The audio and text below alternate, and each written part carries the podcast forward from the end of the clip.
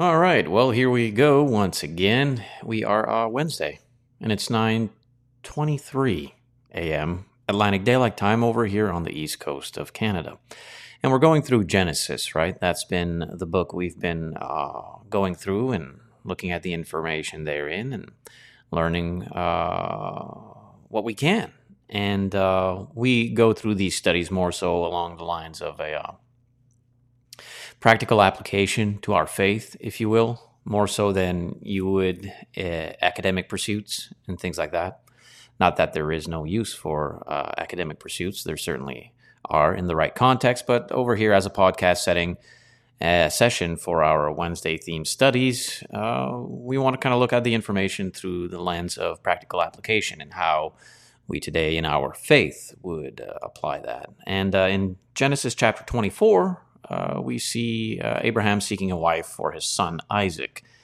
And we're going to see um, Rebecca coming into the uh, recorded account. So, by all means, stick around. Be sure to subscribe to the channel. Give us a rumble, a thumbs up, a, an emoji of sorts, uh, comments, uh, share the link far and wide. All this kind of housekeeping stuff helps the Added Souls ministry move forward and the studio uh, grow, growing. And that's some good stuff to, to be part of. And also, consider going to addedsouls.locals.com where you can uh, sign up for free and choose to support monthly. No amount is too low, no amount is too high. You do have exclusive content there that I do produce throughout the month that you will have access to. And uh, yeah, it helps uh, the Added Souls ministry move forward through the Maye family and the work we are involved in here on the east coast of Canada with the East Coast Church of Christ. You can check that out over at East Coast Church of Christ com. Genesis chapter 24. Many verses in chapter 24, 67 verses in chapter 24. We're going to start with verse 1, move our way forward, and see uh, how far we, we make it. That good? That okay? Let me just check our feed, make sure everything's going okay on this end. Yeah, there we go. All right. Now, Abraham was old, advanced in age, the text would say in verse 1 of chapter 24. And the Lord had blessed Abraham in every way. And indeed, he was blessed. Let me put the text up on the screen here if I can, uh, so you can read it along with me. All right, uh, let me see here. There we go. Yeah, oh, maybe if I squish it a bit here, I'll be able to I'll be able to put a lot more or make it bigger. There we go. So that you can read the words along with me, right? Yeah. Okay. Now Abraham was old, advanced in age, and the Lord had blessed Abraham in every way. And of course, we've been seeing Abraham's journey, and it's been quite the journey, hasn't it?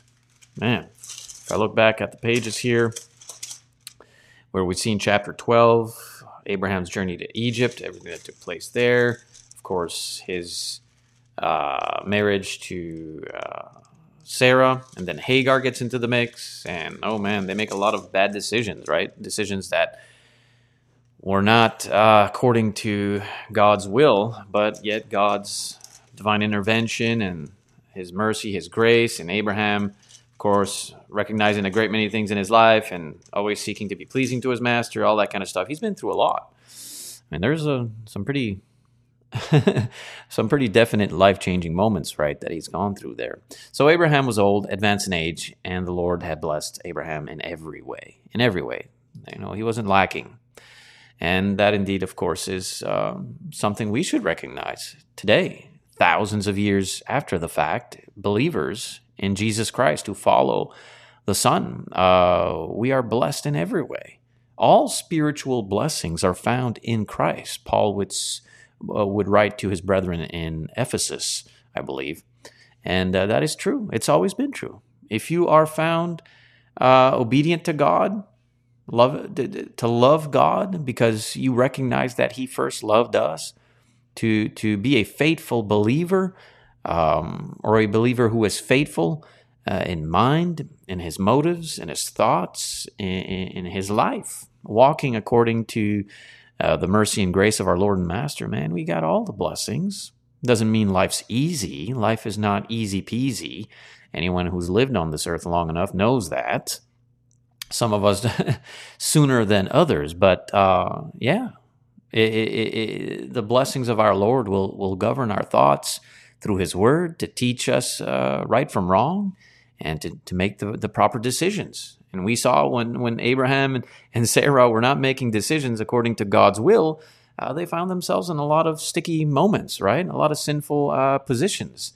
And uh, when they did follow God, they found a, a, great many blessings therein. So Abraham said this to his servant here in verse 2, chapter 24, Genesis. He says to his servant, The oldest of my household, who had charge of all that he owned, please place your hand under my thigh, and I will make you swear by the Lord, the God of heaven and the God of earth, that you shall not take a wife for my son from the daughters of the Canaanites, among whom I live. But you will go to my country, verse 4, and to my relatives, and take a wife for my son Isaac. So, a father's love for his son, obviously, when one is found uh, with God, uh, is going to be mindful of other generations, of his ancestry, and the security and safety of his people. And the love he has for his son seeks to have his son well with a woman from the house of God, meaning a woman who would be of the covenant, who would understand and believe in the God uh, of the patriarch, uh, the God in which Abraham had uh, promise and covenant. Uh, more so, of course, knowing that there would be um, a greater security there for his departure unto the eternal, uh, knowing his son would be well on this earth to continue the lineage and the covenant and, and, all these kind of things. And so he's mindful of that. And any good father, I am a father of three beautiful children two sons, one daughter. Eldest son, daughter in the middle, youngest son. And uh, we've been praying for them to find the proper candidate that would be within the household of faith, that would be of uh, the Christian principle, the Christian faith. And there's a reason for that because we know anyone who loves Jesus more so than anything else in life is going to love their spouse. A faithful husband is one who loves Jesus first and foremost. And because he loves Jesus and understands the love of Christ towards mankind and towards his followers, we Christians, well, a faithful husband to Christ is going to be a faithful husband to his wife. You see, it, it, it, that's a comfort. That eases the anxiety of uncertainty because we know they will be going to, uh, in God's hands. And so, Abraham, having gone through all the many things he's gone through, obviously he he gained wisdom from God in his experiences. And he knows um, about life from the perspective of a father to have that peace of mind that my son is with a woman that is from the household of faith and not of the foreigner, the unbeliever, the heathen, the pagan, those who follow their own vices uh, and their own gods. Gods, of course, that are built by the minds of men, not the great I am, in which Abraham is submissive to and wants his son to remain within that fold. And I'll make you swear by the Lord, the God of heaven and the God of earth, that you shall not take a wife for my son from the daughters of the Canaanites among whom I live. He understands the, the situation. We over here on the east coast of Canada, my children are not going to, you know, it's it's not an event. how should I say this? When we visited the South for several years, East Tennessee, uh, and uh, we got to experience how many Christians there are over there, uh, of the household of faith. Now, don't don't don't think me ignorant. I, I certainly saw many Christians, most of which were not faithful, but many more were than you would find over here on the east coast of Canada. The Northerners' way, the Maritimes tradition, our ancestry go back to a great many things. We had Viking settlements over here. Uh, we are Northmen. Uh, we've just mishmashed everything together in a universal religion where we have certain things from Judaism, we have certain things from Christianity, we have certain things from the pagans and the heathens, and we all just mish it, mishmash it all up, and we call it Catholicism, which is a political power and influence that came about by mishmashing all these religious views together in one entity uh, for polit- political influence and power. And so my children don't have the buffet of uh, individuals whom to choose as candidates for marriage. It's just not available here. There's nothing for them here in the immediate uh, community and state, province. There just isn't. You'd be hard pressed in Canada as a country itself. So, what do we do as parents? Well, we've been praying first and foremost.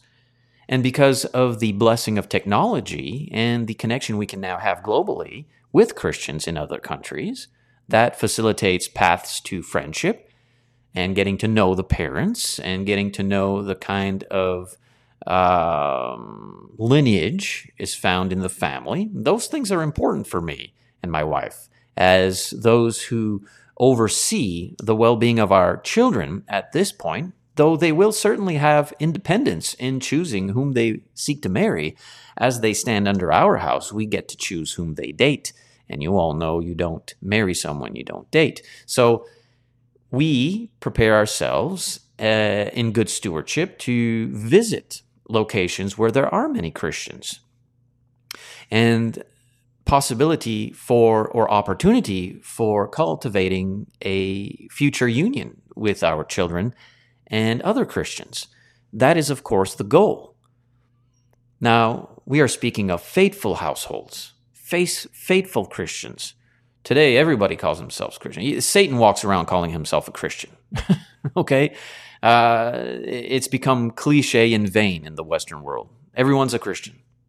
Well, I'm speaking of a peculiar people, a very unique royal priesthood, the ones who are uh, faithful according to the standards of the Holy Spirit, the 66 books of the Holy Bible, learning from the 39, living under the 27, the new, the new covenant. So I understand the mind of a father, right? Even thousands of years later, in a very different context and a very different era. Uh, uh, the, the system is still the same.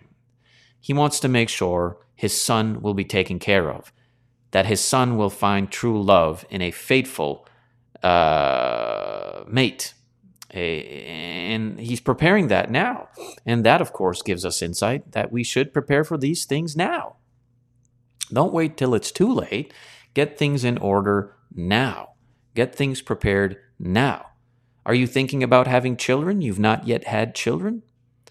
Start praying for their uh, weddings to come, that God and His providence play a part in that, play the biggest part, if you will. Our responsibility is just to do things according to His will. His department is to take care of how that happens through providential paths. And that's a beautiful thing we've been given, a powerful thing we've been given. As we, you and I, are submissive to the natural realm, and uh, we can have hope and trust in God, in His power, and what His will produces. So, Abraham doesn't want his son to get involved with foreign threat. Um, that is indeed still today statistically a, an objective absolute. Studies have been made, and I've shared this numerous times throughout the years and podcast sessions and sermons and studies. Um, statistically speaking, the numbers, the, the, the math, the science, after studying and taking in uh, the, uh, how should I say, uh, after taking in decades of studies uh, in local congregations of our Lord's church, faithful loca- uh, congregations of our Lord's church, in three different locations, autonomous to each other. Decades studies have been accumulated by brethren who saw the value of doing these studies. Well, the conclusion came and proved the fact that our children, our youth, within a faithful church who choose to marry an unbeliever, foreigners, um, more than 70 some percent withdraw themselves from the church, from our Lord and his grace. They do. It's it's an undeniable, objective, absolute fact. It just is. That doesn't God in the New Testament in which we are submissive to, following the Christ, does not bind a law that says you cannot marry an unbeliever. You certainly have the free will permissibility to do so. You are you are permissible. You have the authority of God to marry an unbeliever. However, God is wise in his instruction for us to recognize that if you do go that route, that route, there may be some complications and there are going to be some very heavy challenges that you would not have if you are married to a faithful Christian. And so we are encouraged by the structure of the scripture to marry a faithful Christian. And that is how we are raising our children. They might not have that up, uh, they might not do that, but they will certainly have been taught from mom and dad uh, through this, uh, the, this, this, the written scripture. The written scripture through mom and dad, they will learn that the best decision is to make sure you marry someone who loves Jesus above and beyond anything else. Because that's what makes a warm and encouraging household that can persevere through everything this life has to throw at us. It's a fallen world, and there's a lot of things to go through. And to go through it in a loving union is much better. Much better. So, Abraham knows this information. Of course, under the old law, there were strict uh, things taking place as well that we today have more uh, of a, uh, how should I say, because we live in a more mature covenant. See, the Old Testament is the child holding the hand of the father or mother before they cross the street. The New Testament, you've grown. You should have learned from the Old Testament when you were holding your father's hand or your mother's hand to cross the street, to look both ways and to make sure you don't get squished like a grape on the street. So in the New Testament, we are in a more mature covenant where we should know these things already. We should know to look both sides of the street before crossing and not to cross in front of heavy traffic and things like that. So there is a law. The law is well and alive in the New Testament. We are under the law of our Lord and Master, the Christ, which is mercy and grace, and it has order, it has justice, it has commands. There are things we must do as citizens of his kingdom. A kingdom cannot be a kingdom without a king, and it cannot be a kingdom without borders and boundaries, justice and law. And we find peace in justice. So we are in a more mature covenant where we should already know what we need to do to cross the street. We should know that marrying faithful Christians is the wise way forward.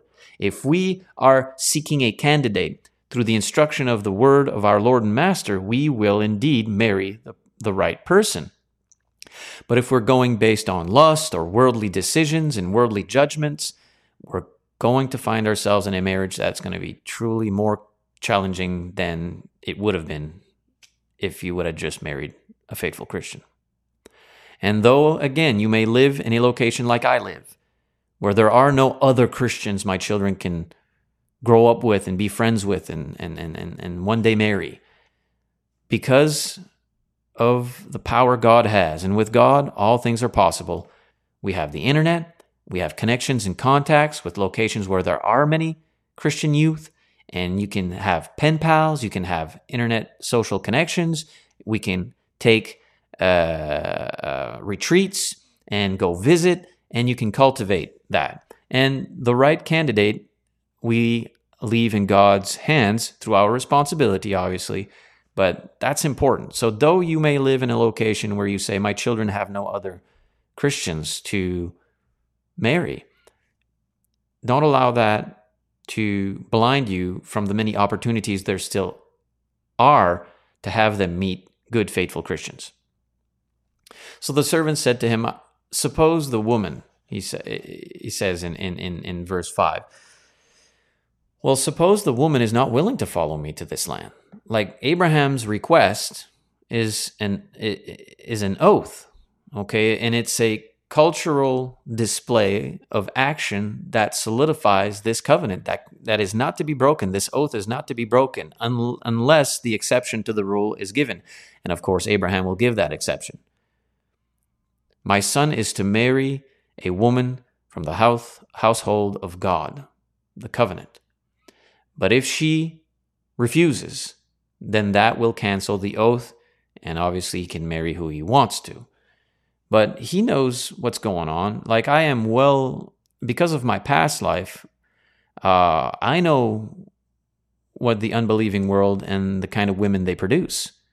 They are very uh, lascivious.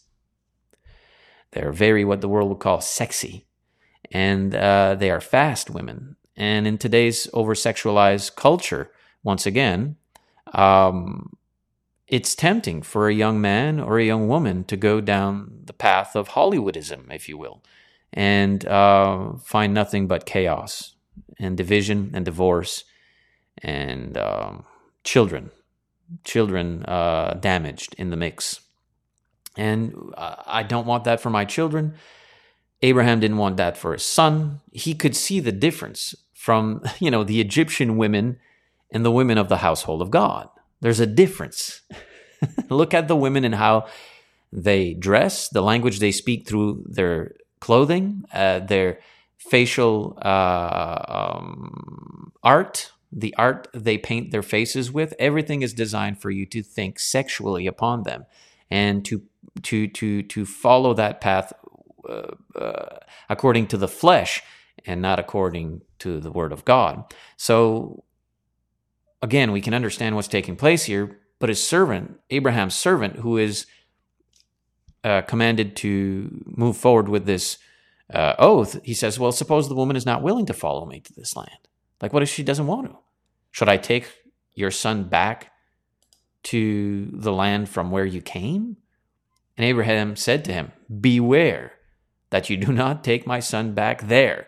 And he's very strong with that. Listen, I know what's there. I don't want him to go back there. There's a purpose for that, and there's a concern, and there's a reason. And he wants to make sure that that is drilled in and uh, respected and honored. So in verse said the, in verse seven, the Lord, the God of heaven, who took me from my father's house. Here, Abraham speaking to his servant, right, regarding his servant's concern says, Beware that you don't take my son back there. I'm telling you. Listen, the Lord, the God of heaven, who took me from my father's house and from the land of my birth. And we, we went through that, didn't we, in chapter, what was it, 12? I think it was chapter 12. Let me check here real quick in my Bible. Yeah, chapter 12, we kind of see that journey beginning. And I encourage you to check out the archived podcast sessions if you want to go back to, to, to that location. Well, the Lord, the God of heaven, who took me from my father's house and from the land of my birth, and who spoke to me and who swore to me, saying, To your descendants I will give this land. He will send his angel before you, and you will take a wife for my son from there. But if the woman is not willing to follow you, then you will be free from this my oath. Only do not take my son back there.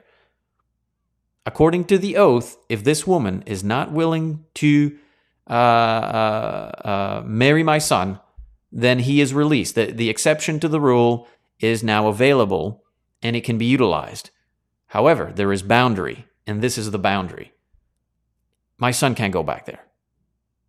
He just can't go back there. So the servant placed his hand under the thigh of Abraham, his master, verse 9, and swore to him concerning this matter. So all cultural uh, uh, um, honors have been uh, displayed and taken into account. So the servant then, you know, he takes 10 camels from the camels of his master and set out with a variety of good things of his master's in his hand. Verse 10 And he arose and went to Mesopotamia, to the city of Nahor. And he made the camels kneel down outside the city by the well of water at evening time, and the time when women go out to draw water. So it is wisdom, it is insight to recognize the opportune time in which one could meet potential candidate. And he is instructed and he has instruction and he is indeed uh, comforted by the path he must go forward with this. And so he said in verse 12, O Lord, the God of my master, who is that? Abraham. Who's speaking? The servant. Please grant me success today. And show loving kindness to my master, Abraham. And that, of course, gives us insight into the mind of a faithful servant at this here junction. We recognize that perhaps we too should be concerned for one another and be selfless to have the greater good of our brethren placed first and foremost before our own. And that we should pray to God for those we serve, for those we love, and for those who hate us. Why we pray for our leaders, the kings and queens, prime ministers and presidents. We pray. We pray for people we are a praying people who pray for people. And as a servant, we pray to those we are submissive to our governing authorities, our employers, our mothers, our fathers, our grandparents, to all around us. The scriptures speak of the church as a body of individuals who are submissive to one another, who are submissive to the elders.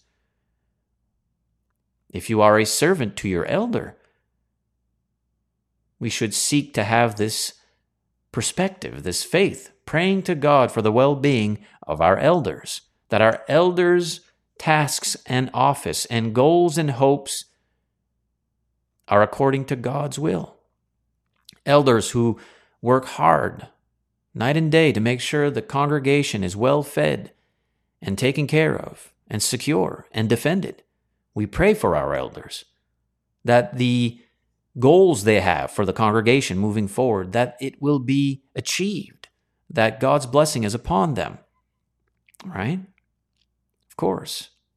So he said, O Lord, the God of my master Abraham, please grant me success today and show loving kindness to my master Abraham.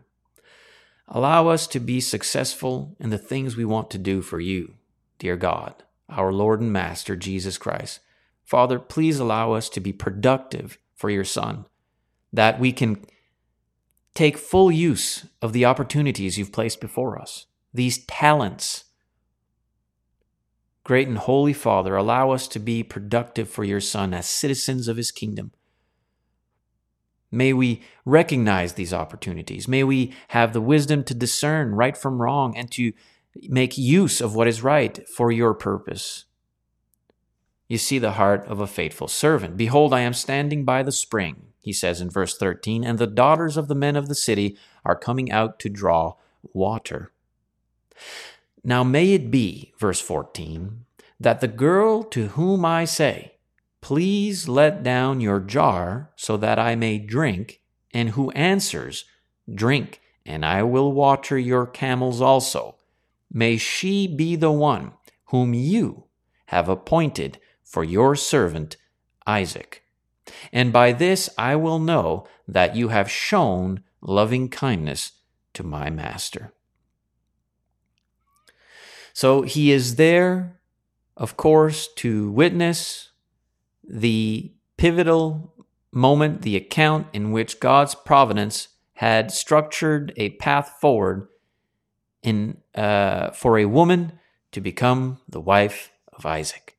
Pleasing to Abraham, his father, pleasing to his servant, who is pleading to God in prayer that he be successful in this task, this endeavor that he was set upon. For us Christians, we are indeed commanded to practice evangelism, that we must be individuals who evangelize. Our faith is not to be hidden under a bushel. Our faith is to be the light of the community. We are to be individuals who are approachable, who are examples, right? We are human beings. We find ourselves acting silly, being humorous, at times perhaps being too emotional with things, at times perhaps uh, uh, uh, discouraged and in anger or frustration. But we must always, to our best ability, seek to be faithful always, walking in the light and being an example in the community. And God's providence through His work in our lives will make us fruitful for the Master. And this servant wants to be fruitful for his master. He wants to be successful. Why? For his own praise? No, for the greater good of his master.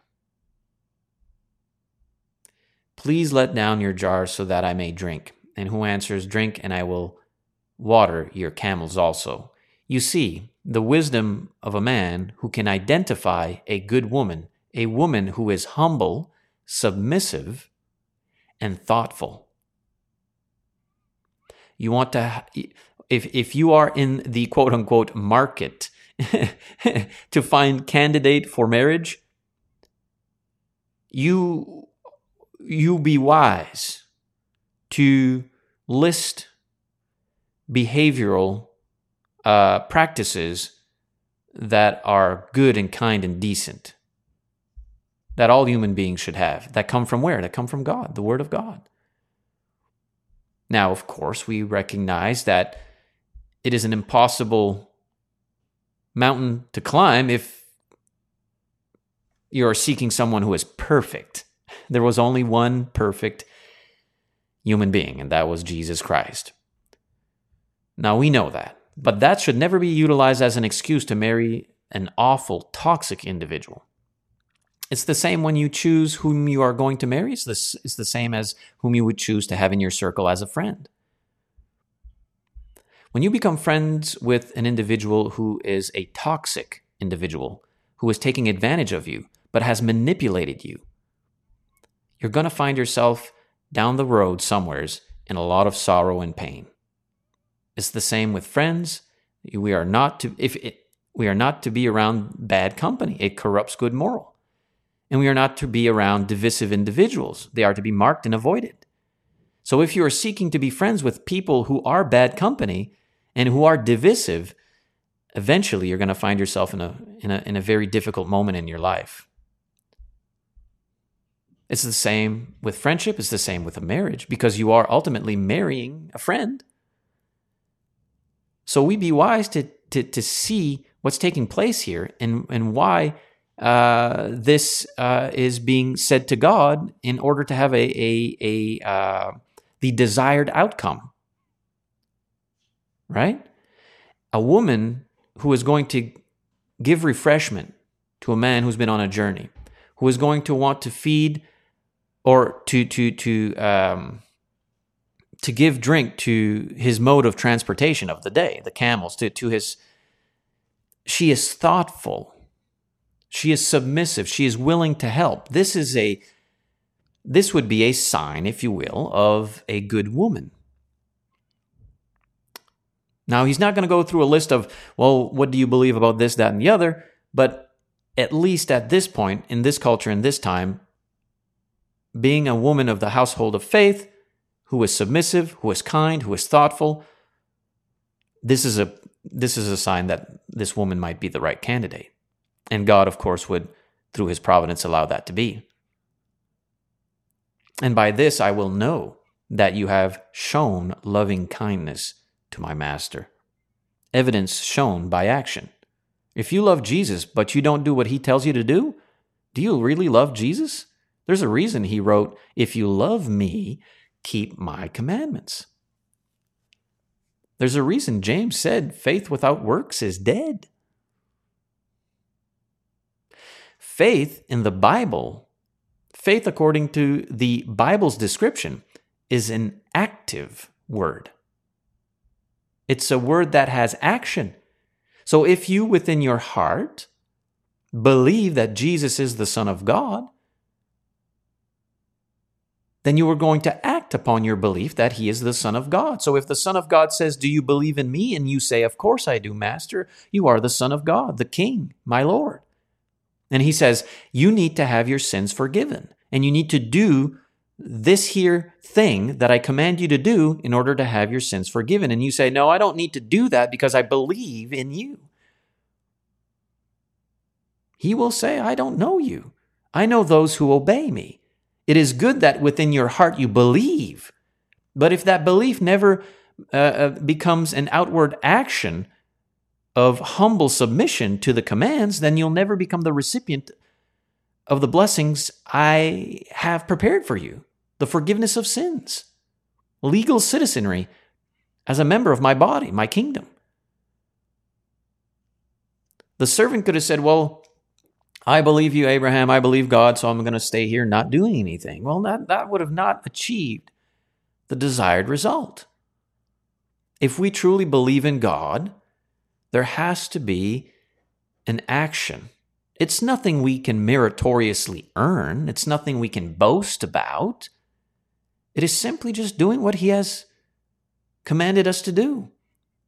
You see, that's the beauty of free will, the gift of free will we've been given. God has created us with free will. A free will agent can show God his love or his hate. Robots don't do that. Robots do what you've programmed them to do. Even artificial intelligence, they're still programmed. They have a creator, the minds of men. But the great I am who created us in his image, we were endowed with free will, a conscience to do what's right or wrong. And though he might know all our decisions before we choose them, that doesn't stop us from our location here in the realm of nature and things natural to practice our free will, either in the positive for him or in the negative against him. And in this here context, seeking a woman for Isaac through Abraham and his servant, we see belief, we see faith in action. We see faith in action. Abraham had faith in God. And because of that, he sent his servant to go find a woman for his son. His servant had faith in God. And so he is taking the instructions from Abraham, his master, to find a wife for his son Isaac. And here he is at that very moment where faith and prayer and providence meet. And this woman is a thoughtful, kind, submissive, humble woman. And she is the right candidate for Isaac. Isn't that beautiful? I think so. And that'll conclude for our session today. I don't want to move forward with that this hour. We'll continue next week, but it's um, it's truly a uh, a beautiful thing that we get to tap into this information and learn from it and have practical application to it today, thousands of years after the fact. We still are blessed with the ability to uh, produce uh, action to our faith. Right? I think that's pretty good. It helped me a great deal. Hey, man, I'm a Gentile. I lived out there in the world for decades. Started following Jesus June 26th, 2011. It's crazy how quick time flies, doesn't it? It's already been uh, 11 years moving forward. Man. So I know what's out there in the world. And uh, when I started reading this book, there are many things there I didn't understand, first and foremost.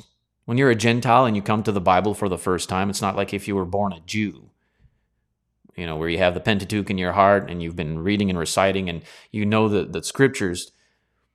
I, I mean, I had to learn everything from scratch, zero, you know, and it's a beautiful thing that my father had done the same thing earlier in his life converting out of denominationalism into the realm of pure Christianity, which is read in the scripture. But we had to learn these things by trial and error. What is faith? What is belief? Who is Jesus? Who is God? What is heaven? What is hell? What are demons? What are angels? What is the forgiveness of sins? What is repentance? What does these things mean? What, what kind of language is it speaking? There seems to be places in the Bible where it's speaking kind of like a poetic language. There seems to be other language that's apocalyptic, speaking of judgment and wrath, and, and, and, and it's talking about a kingdom. What kingdom is that? Kingdom needs a king. And who is God? The scriptures speak of one God, yet in three persons. What does that even mean? Like you had to, I had to go through so many um, misguided thoughts and interpretations in order to navigate myself finally to the location the scriptures want you to be. When you're humble and submissive, honest and transparent, genuine to the text, you take your time with it, and the author of the Bible, the Holy Spirit, who wrote and governed through 40 men in a span of about 15 to 1600 years. It's I mean even studying how the Bible got put together is amazing. It really is. It's extraordinary. You can tell that there has been a supernatural power behind the formation of these 66 books. Well, we kind of had to learn directly from the Word of God. Because I kind of found I found out real quick you can't trust pastors and priests and reverends and popes and preachers and moms and dads and neighbors and coworkers and friends and family. Like everybody's got an opinion, everybody's got an interpretation, everybody has a subjective way of judging. And I found out that everyone's contradicting each other, and no wonder there are so many religions that call themselves the Christian religion. So we kind of withdrew ourselves from that influence and only used the 66 books of the Holy Bible because only the 66 books of the Holy Bible have been proven as inspired writ. Like I'm not just repeating or regurgitating something that's been told to me. A decade in now, I've had to do these studies myself, looking to these things myself. Now, have there been faithful individuals who had already gone through these studies who were giving me suggestions or telling me helpful hints and stuff? Yeah, absolutely. But if someone were to tell me, hey, this Bible verse doesn't mean what it plainly says, then I knew there was a problem. If you read a verse like, whoever believes and is baptized shall be saved, whoever does not believe shall be damned, and someone tells you that doesn't mean what it plainly says, then you start to then you, you start to see there's a problem out there in the world and you need to trust the word of God instead of what they're saying. Someone says you don't need to repent in order to have the forgiveness of sins. Well, the Bible plainly says you have to repent of your sins. So, if the Bible says you can't go to heaven if you don't repent, but yet you have a pastor, a priest, a reverend, a pope, a whoever, a, a religious leader, or even a family member or neighbor or coworker saying, "Oh yeah, you don't need to repent. God's grace will take care of that for you. You can go to heaven even though you've lived you live a sinful life." Well, who are you really going to believe? Now, you can meet God believing whatever they said, but I chose not to do it that way. I, ch- I chose, I want to meet God being able to do what whatever the Bible says. And something I've learned that's very important regarding the scripture is one has to have, even if novice, because I came to it novice, one has to have an understanding of the science that is necessary for the interpretation to be according to the author's intent. What do I mean? Well, you're going to read verses that say Jesus is the door. Well, is Jesus literally a rectangular wooden object that you turn the knob and go in? No, he's speaking spiritually, isn't he? He's speaking of something, he's utilizing an illustration, an example for something greater. Well, you need to be able to know that in your mind. Why is it today that we don't sacrifice the blood of bulls and goats? Well, some still do, and they do so because they, they don't understand the scripture and how it is to be rightly handled. So they bind laws where God don't bind, and they loose laws where God never loosed. And so you have to have an understanding of the interpretations. When God speaks of apocalyptic things, We have to be sober of mind to understand what that means and where it took place and how it took place. Again, I, am kind of going off on a, on a different direction, but it's all to the point. It's all to uh, to help uh, our thoughts be pure to the information that we're reading, so as to know what applies to us today and what doesn't. Now, all the Bible applies to us in one way or another, but um, there are things that simply were designated for individuals of that day and era. That's that's that's the beauty of context. You have to put yourself where they were at. Sit where they sat, walk with their shoes, right? That kind of stuff. And that way God speaks to us through his word today and knowing what applies to us. And we of course living under uh, the age of the Messiah.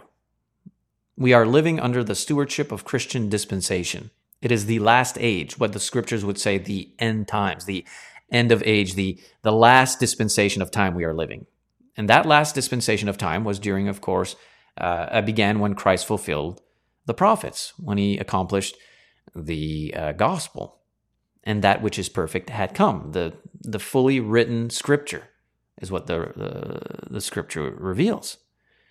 So it, it, all these things are important. So we can go back to these accounts, these true accounts in Genesis and read it through the proper perspective, the, the proper interpretation. And uh, that, that really uh, strengthens our faith and makes us strong. All right, my dear friends, I appreciate you all a great deal. Know that you are loved. Know that you have purpose. Uh, you can certainly communicate with me uh, via comments or send me a private message, send me an email, all that kind of good stuff. AddedSouls.com is my website. Uh, I labor along with the at, the East Coast Church of Christ uh, over here on uh, in New Brunswick, Canada, and you can certainly check us out over at eastcoastchurchofchrist.com. And um, I don't know what else really there is. I think that's about it. Lord willing, tomorrow we will have our topical discussion. Check out the the the, the show notes. You'll see we go live from Monday to Friday, and each day has its designated theme on the things we speak about. So please consider subscribing to the channel and following along. And if you find yourself in New Brunswick, Canada, uh, and you'd like to just sit down with me and open the Bible and study, I'd, I'd, love to show you my studies. I'd like to show you what's going on in there. And maybe you're disenfranchised like we were from all these religious bodies that all have their different statements of faith and creeds and traditions and denominationalism. Uh, maybe you're tired of the hypocrisy and the self righteousness of it all and the Pharisaical ways of, uh, of this div- divisive world that claims to be the Christian world. Um, maybe you just want to be a Christian who belongs to Jesus and no one else. That's what we are over at the East Coast Church of Christ. And we call it the Church of Christ not because we have ourselves a earthly headquarters somewheres. Our only headquarter is in heaven, and our only head is Jesus Christ. We call it the Church of Christ, and there are many denominations and cults that call themselves the Church of Christ, by the way. Nowadays, it's difficult to find any name. Like, it's, they're all taken. So we figured, call it what the Bible calls it.